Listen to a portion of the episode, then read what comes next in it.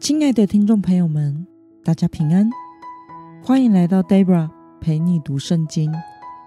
哇哦，事隔一个月，重新与大家在 Podcast 相见，恍如隔世啊！这个月 Debra 做了哪些事情呢？其实，在前一篇就有跟大家说明，Debra 陪青少年单车环岛去了。再来就是过年的期间。我一年当中很少有时间与家人相处，因此就放下了工作，专心的过年假。大家这段时间都过得好吗？现在是二零二四年二月十九号星期一，祝福您有个美好的一天。今天我所要分享的是我读经与灵修的心得，我所使用的灵修材料是每日活水。今天的主题是信心无惧他人的眼光。今天的经文在路加福音第八章四十到四十八节。我所使用的圣经版本是和合本修订版。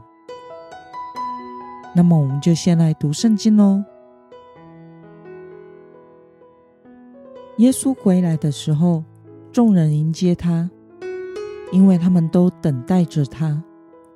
有一个会堂主管，名叫叶鲁，来俯伏在耶稣脚前，求耶稣到他家里去，因为他有一个独生女，约十二岁，快要死了。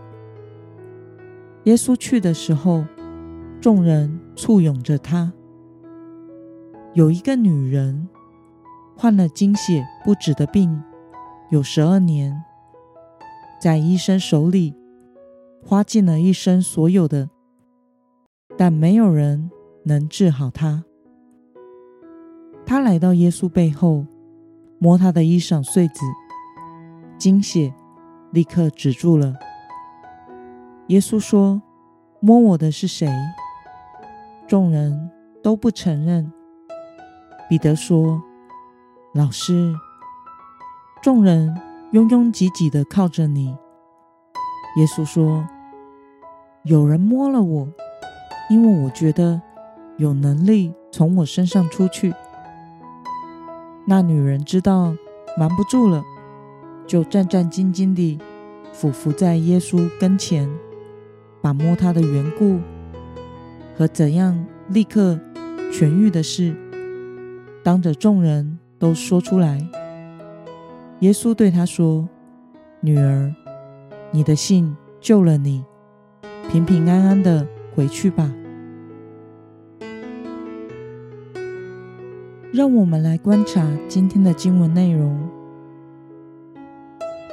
在今天的经文中写到了会堂主管叶鲁来俯伏在耶稣的脚前。求耶稣去他家医治他十二岁的独生女，因为女儿快要死了。当耶稣去的时候，众人拥簇他。有一个患了经血不止病十二年的女人来到耶稣的背后，摸了他的衣裳穗子，他的经血就立刻止住了。让我们来思考与默想。会堂主管耶鲁和精血不止的女人做出上述的行动的原因是什么呢？我想是基于他们对耶稣的信心。他们相信耶稣有能力可以拯救他们。当时的犹太宗教领袖。都是反对耶稣的。耶鲁，他身为管理会堂的人，能够不畏惧犹太宗教领袖们的眼光，俯伏在耶稣的脚前，那是很不容易的事，因为那是他的社会阶层的生活圈，也会影响到他在犹太圈的地位。这代表他相信耶稣是神。或是至少他相信耶稣是代表神的先知，才能够让一个犹太人去俯伏拜他。而这位经血不止的女人，她在社会礼俗和宗教礼仪上都是被视作不洁净的，她是不可以出来靠近人群的，因为在犹太人的规定中，凡是触碰她的人都会沾染不洁，不得从事宗教的事务，或者是过节期，必须要做洁净礼，才能够再得洁净。因此，这个女人必定平常是相当的自卑，必须躲起来，不得见人。能够让他冒险进入人群涌出的地方，只为了摸耶稣的衣裳穗子，必定也是因为他相信耶稣有能力可以医治他，只要他摸了他身上的衣服，就可以得着医治。